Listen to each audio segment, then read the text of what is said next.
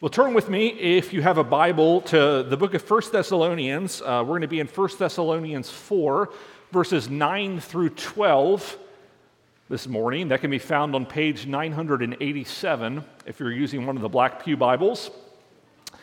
And to review, since I know it's been uh, several weeks until, or since we've last uh, ventured into to 1 Thessalonians, um, 1 Thessalonians is set within the context where the Apostle Paul is writing to the church in Thessalonica shortly after he had been among them. He was with the church in Thessalonica probably about six months before he wrote the book of First Thessalonians. He visited the church, he ministered to the church, and in the intervening period of time between when he was there and when he writes the letters, a lot, have, a lot has happened, a lot transpired in the life of the church. They were faced with a lot. They were faced with persecution, for one thing.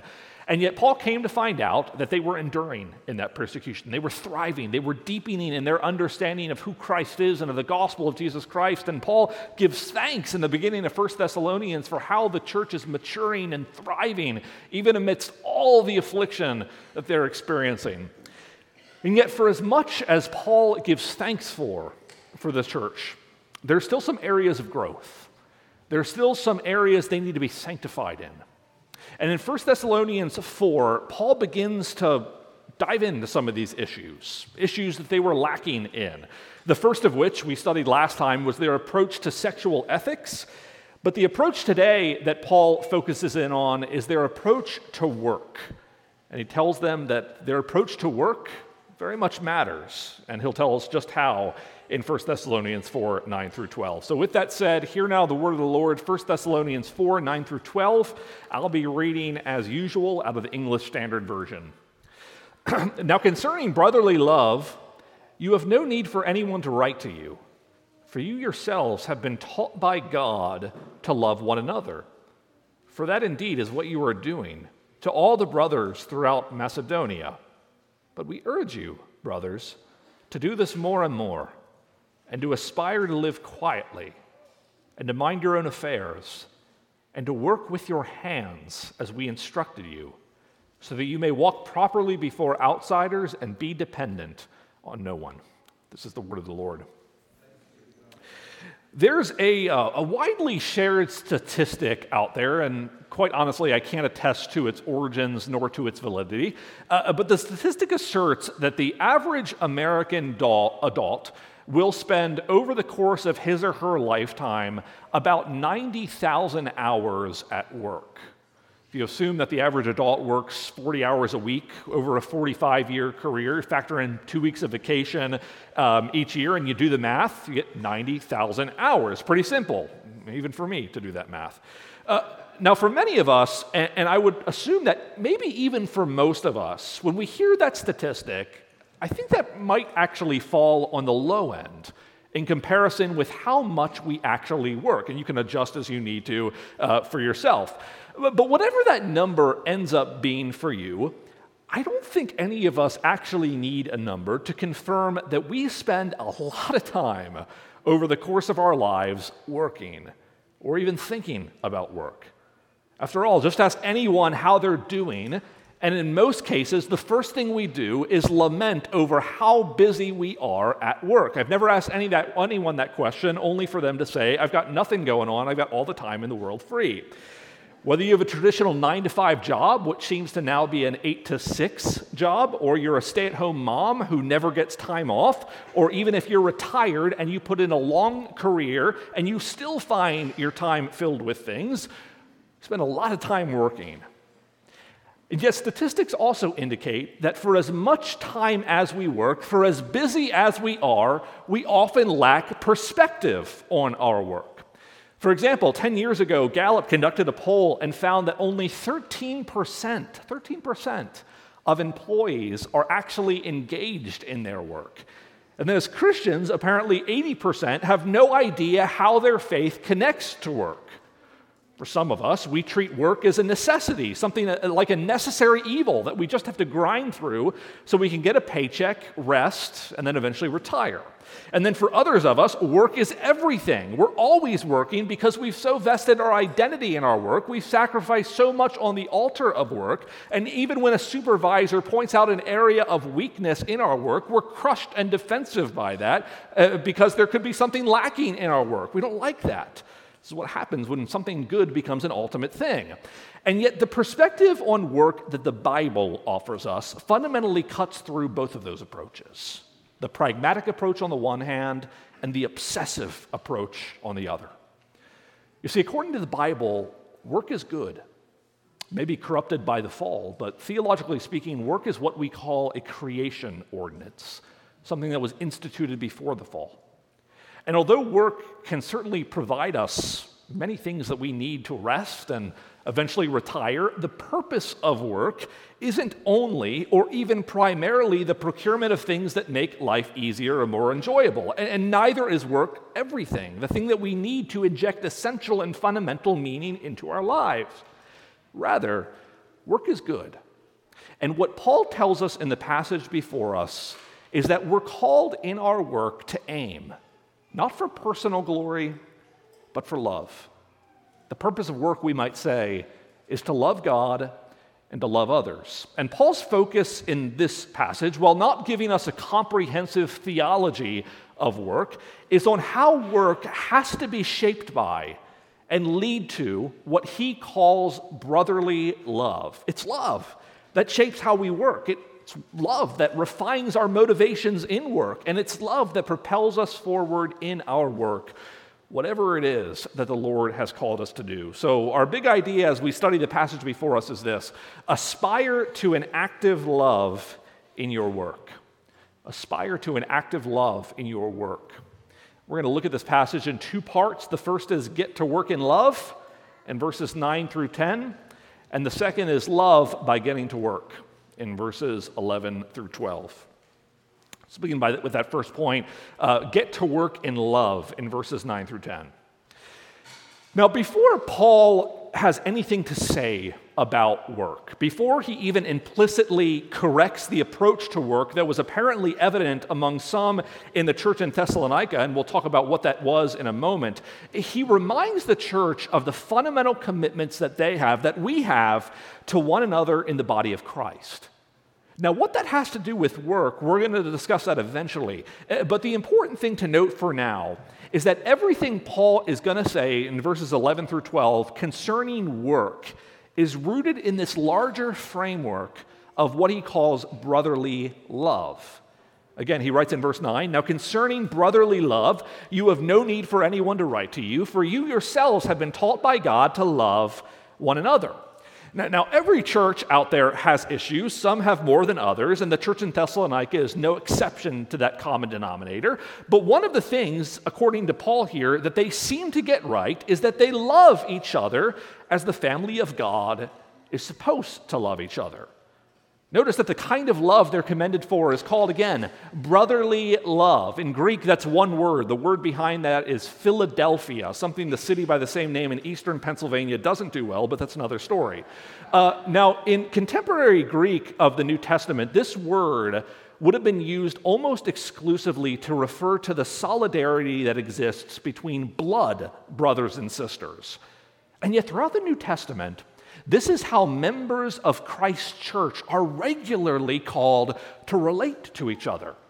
Now, perhaps we've grown so accustomed to using familial language like this to refer to each other in the church as our brothers and sisters. We use that language quite frequently in the church uh, that we miss the impact of this language. But according to Paul in 1 Thessalonians, and then really according to the entire New Testament, our approach to one another in the body of Christ is akin, it's similar to the blood bonds that exist within a family. Just think back to some of the language that Paul's already used in 1 Thessalonians if you've been plodding along in 1 Thessalonians with us. He referred to himself back in verse 7 of chapter 2 as their nursing mother. He, he noted how when he was with them about six months earlier, that he related to them as a father relates to children. And then throughout the letter, he refers to the church in Thessalonica 18 times as his brothers. Understand that when Christ draws us to himself, no, he doesn't remove the responsibilities that we have towards our blood family members, but he does forge new bonds between us and other believers. And we have fundamental responsibilities towards one another, responsibilities that reach into how we approach areas of sexual ethics. Paul addressed that back in verse 6. And responsibilities, as we're going to see in a moment, that reach into, that extend into issues concerning our approach to work as well. But these responsibilities of love that we carry towards one another in the body of Christ are ultimately responsibilities that emerge because Christ first loved us.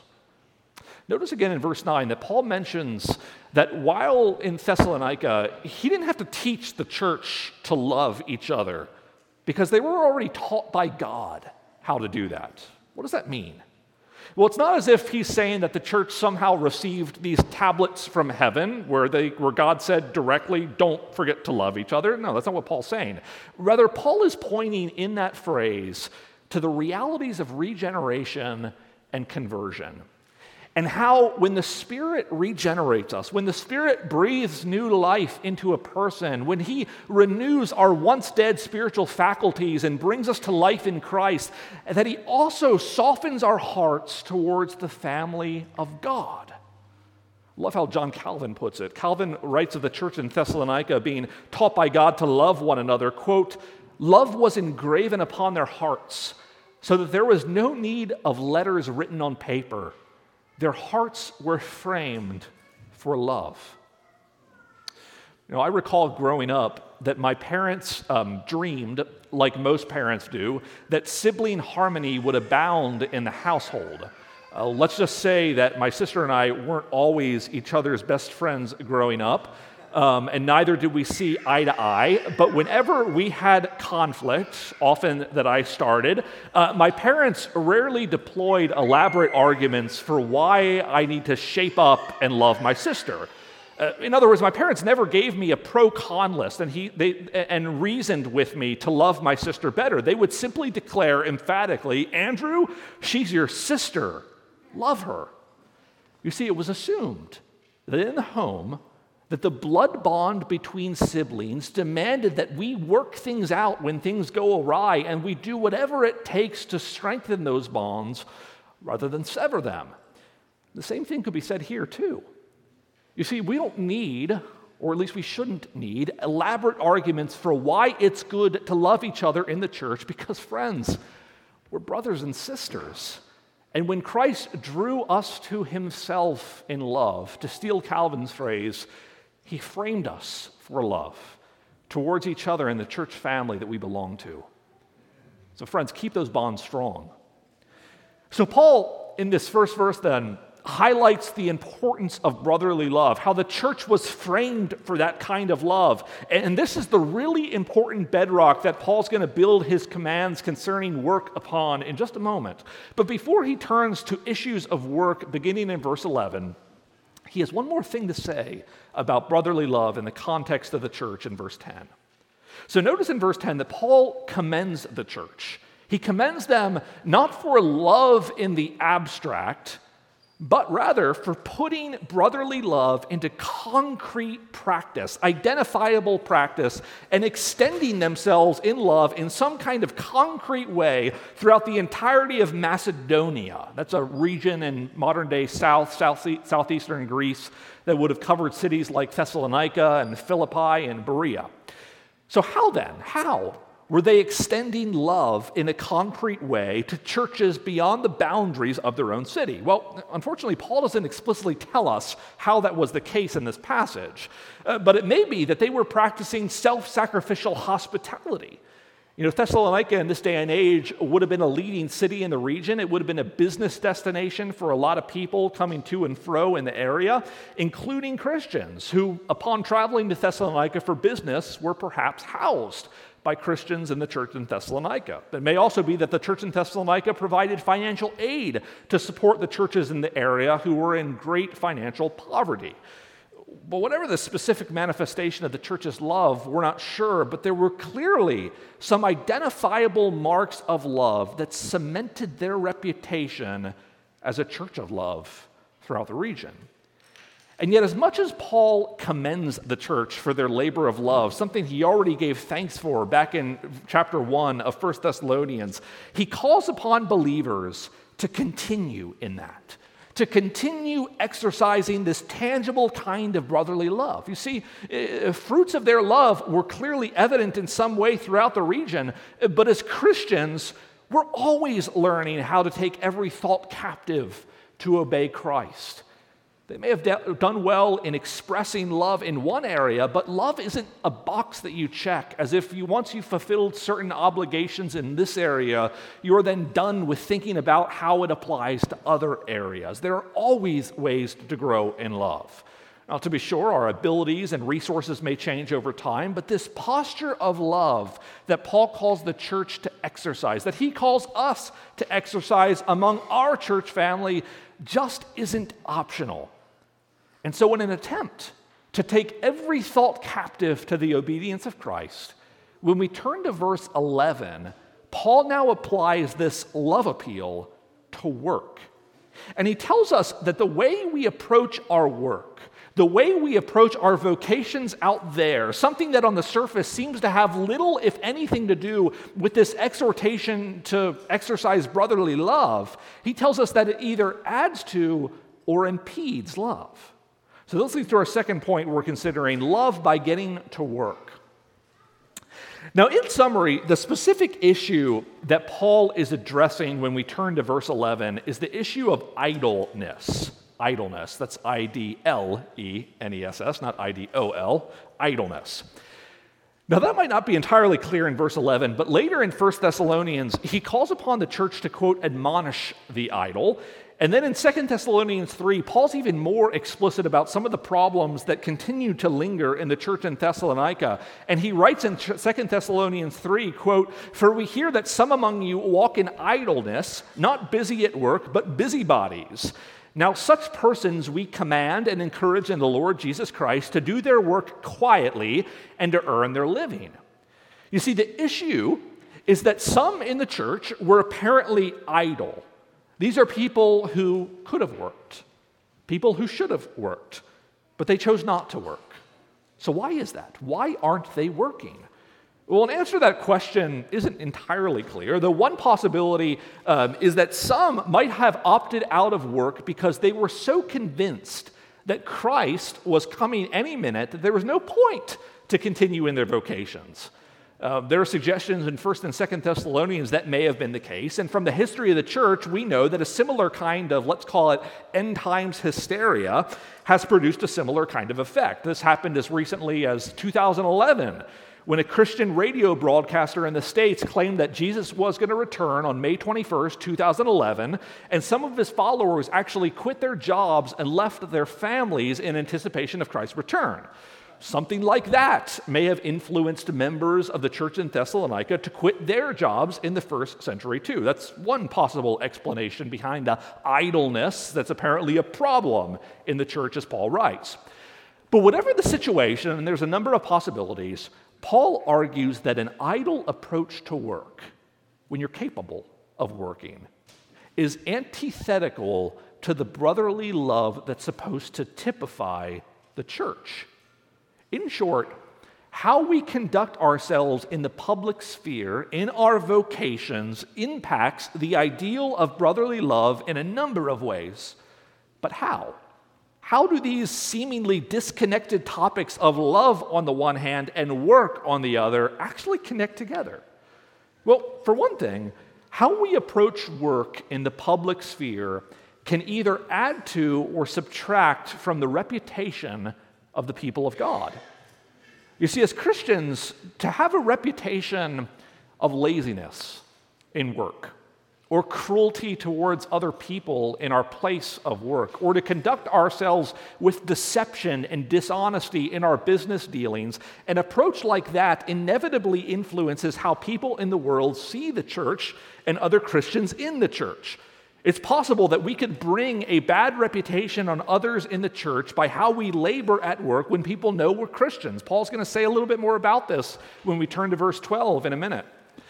Second, for another thing, our, uh, our, our work affects brotherly love in that idleness towards work could lead us to unfairly burden people in the church. Uh, commentator John Stott's pretty bold on this point when he notes that if we give up on work, when we're perfectly capable of working, quote, then we become parasites on the body of Christ. Even for Paul, who would have been within his rights to ask for funds to support his apostolic ministry, noted earlier in 1 Thessalonians that he labored as a tent maker day and night so as not to burden the church unnecessarily. Now, it's important to note that the issue for Paul isn't those who can't find work or those who really aren't able, for whatever reason, to work. Uh, there's a story from uh, World War II that comes to mind at this point, where during the Sicily campaign in the European theater, uh, General George Patton um, slapped some soldiers who were in a medical tent one day without any apparent physical injuries, but were actually suffering from shell shock. They, they couldn't have been on the front lines. They were unable to be on the front lines, but Patton apparently didn't think they were really suffering, so we slapped them for that. Got in a lot of trouble for doing that. Well, understand that Paul isn't slapping people here who really are unable for whatever reason to work. In, in those situations, he would call upon blood relatives or even the church itself to, to step in and help people in as much as they're able to. But again, that's not the situation here. In the passage before us, Paul is admonishing the idle and calling them not to unnecessarily burden other people. To assume a posture like that would just not be a mark of love. And then, third, more positively perhaps, Paul's exhortation in verse 11 to work also connect with brotherly love in that work frees you to be generous in providing for the needs of your brothers and sisters in the church. In a similar vein, Paul writes this in Ephesians 4:28, quote, "Let the thief no longer steal, but rather let him labor doing honest work with his own hands, so that he might have something to share with anyone in need." So if these are all of the ways that we might add to or subtract from this ideal of brotherly love in the context of the church, well, how then does that guide our very practical approach towards work? Well, in verse 11, with some of these implied connections in mind, Paul urges essentially three eminently practical things. He gives three commands about our approach to work and how to love each other in here through a certain approach to our vocations out there. So, looking to the text now in verse 11, we hear Paul urge us first in our practical approach to work to quote, aspire to live quietly. Or another way that could be translated, suggested by one, one commentator, is quote, make it your ambition to have no ambition. Now, it's not as if Paul, in this first command here, is calling us to pursue work that's literally behind the scenes, as if the only kind of work that's valuable or honest work is work that's literally quiet, and therefore no Christian could ever be a public speaker or anything like that. That's not what Paul is saying. Rather, the situation he's speaking into is one where, on the one hand, again, there are people who are idle in the church, they're idle towards work. But on the other hand, these people have therefore then become busybodies, where they've taken all of their free time and they're now using it in some way to meddle in the affairs of those inside the church or outside the church.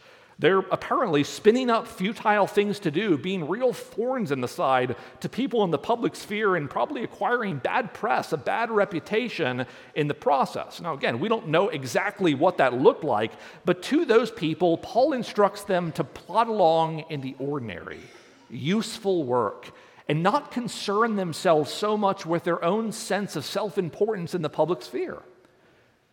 Now, while the particular situation behind this first command to live quietly might seem somewhat removed or divorced from our own approach to work, I think one of the questions that this invites us to ask for ourselves, and commentator Richard Phillips really is really helpful in pointing this out, is whether or not we are content in our work.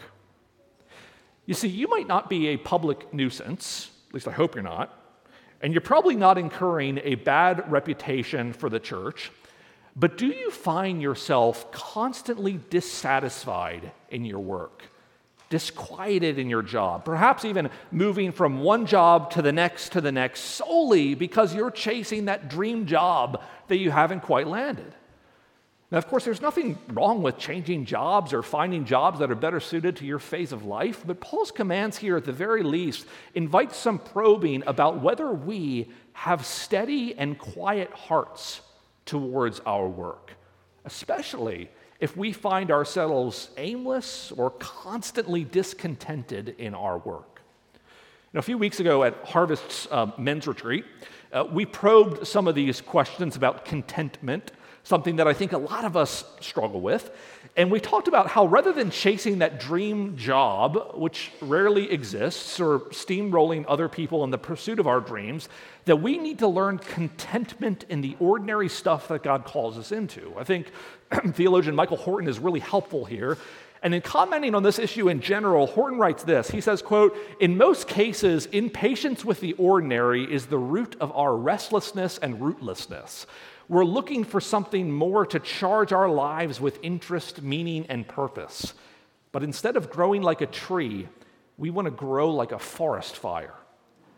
And yet, the issue is that rather than cultivating brotherly love, that discontented approach to work may inadvertently end up consuming people like a forest fire who were actually called to love.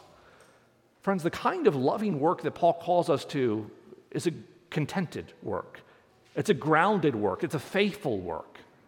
Now, maybe you're in a situation right now where you really don't want to be doing what you're doing, or you really don't want to be working where you're working. And again, there's nothing wrong with looking at other options in your vocation.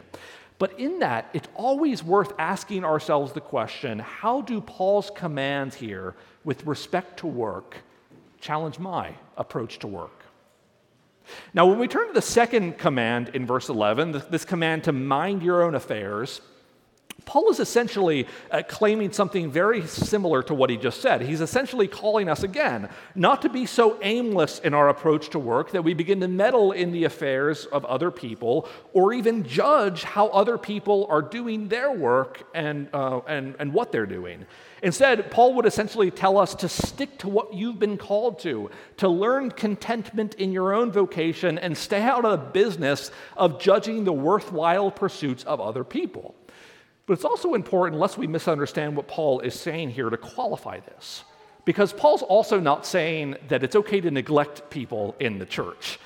Now, if we're honest with ourselves, maybe we hear this command, mind your own affairs, and the introverts among us think to ourselves, I love that because I don't have to get involved in people's lives. But sorry to disappoint you, that's not what Paul means. Otherwise, he'd be undercutting the whole framework in which these commands are given this framework of an active and thoughtful brotherly love. Instead, Richard Phillips rightly notes that when it comes to our brothers who are suffering, or our brothers and sisters who are stuck in sin, their business very much becomes our business in the body of Christ. It's healthy when members of the body of Christ know what's going on in each other's lives and take an active interest in the lives of each other. But it's not our business, decidedly, to judge the faithful work of others, especially if we have a questionable relationship with our own work, which is why Paul says, mind your own affairs. And then finally, in the last of his practical commands towards work, Paul encourages us to, quote, work with your hands as we instructed you. Now, understand that in the Greco Roman world in which Paul's writing what he has to say here, manual labor, and that's, that's essentially what he's referring to when he says work with your own hands. He's referring to manual labor. That was considered to be um, something that slaves did in the ancient world. It was menial work, it was lesser work that those in higher social positions would look down upon and judge. And yet, Paul encourages his readers that if that's the kind of work God has called you to, do that work. In God's eyes, as long as it doesn't require you to sin, it's noble and worthwhile work.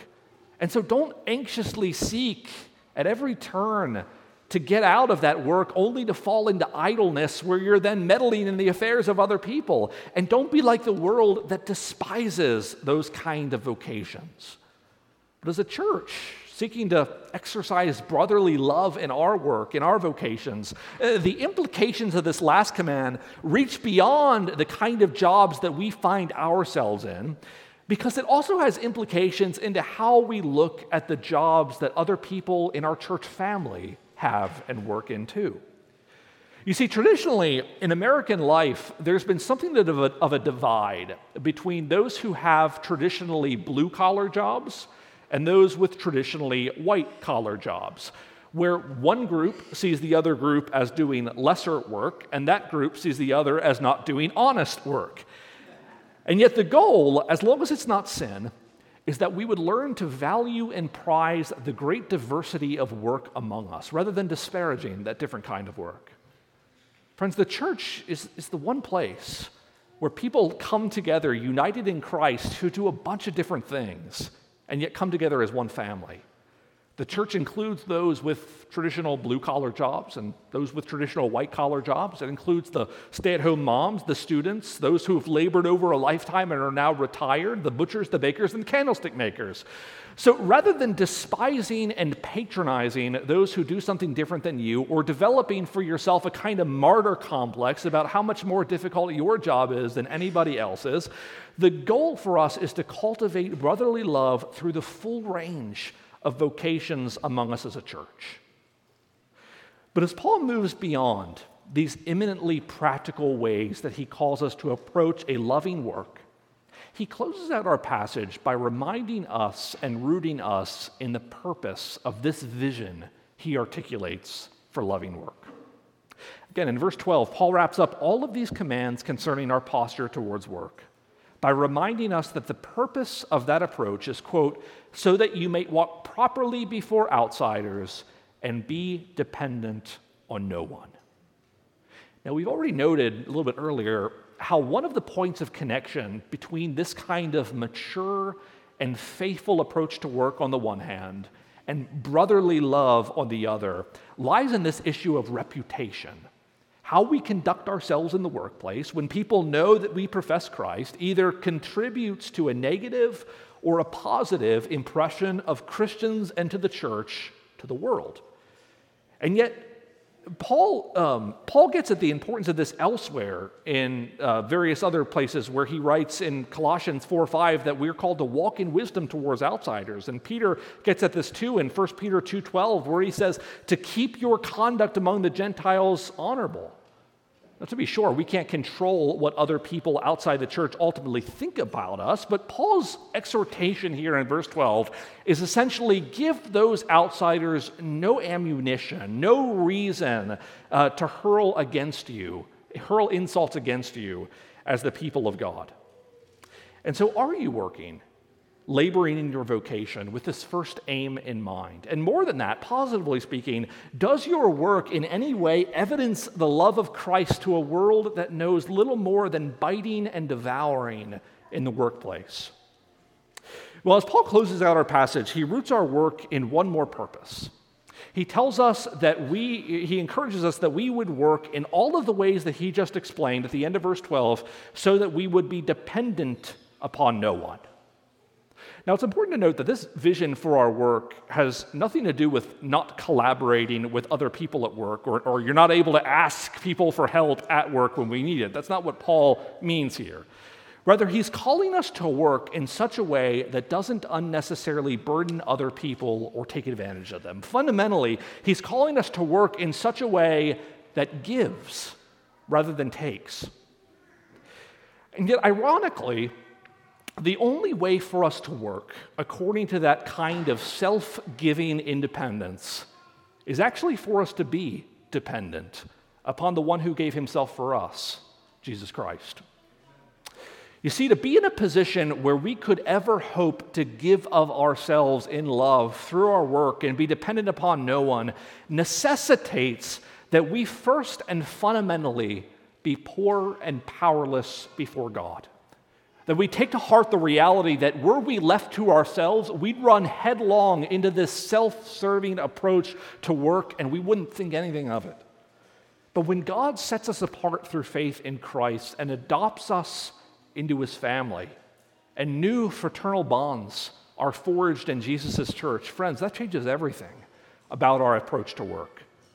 We work not to make a name for ourselves. After all, we've been given a new and better name in Christ. We work not to build our own little kingdoms for ourselves. After all, we've inherited in Christ a better kingdom than we could ever hope to build for ourselves. Rather, we work in order to love each other because, friends, we have been loved first in Jesus Christ. So, as we prepare to close and then turn our attention to the Lord's Supper, where we remember Christ's unrepeatable work of redemption for our salvation, let me leave us with this closing thought. In whatever kind of work you do, even if you're not yet in the workforce or you're retired from the workforce, keep love at the heart of all your work. Again, there's of course, nothing wrong with meeting our own needs through work. Work inevitably allows us to do that, but work also frees us for so much more. And so rather than thinking in your work, in your vocations, only about yourself, pursue above all things the glory and honor of God and the love of those family bonds that Jesus Christ has forged through Him and Him alone. And whatever you do, aspire to a loving work. Pray with me.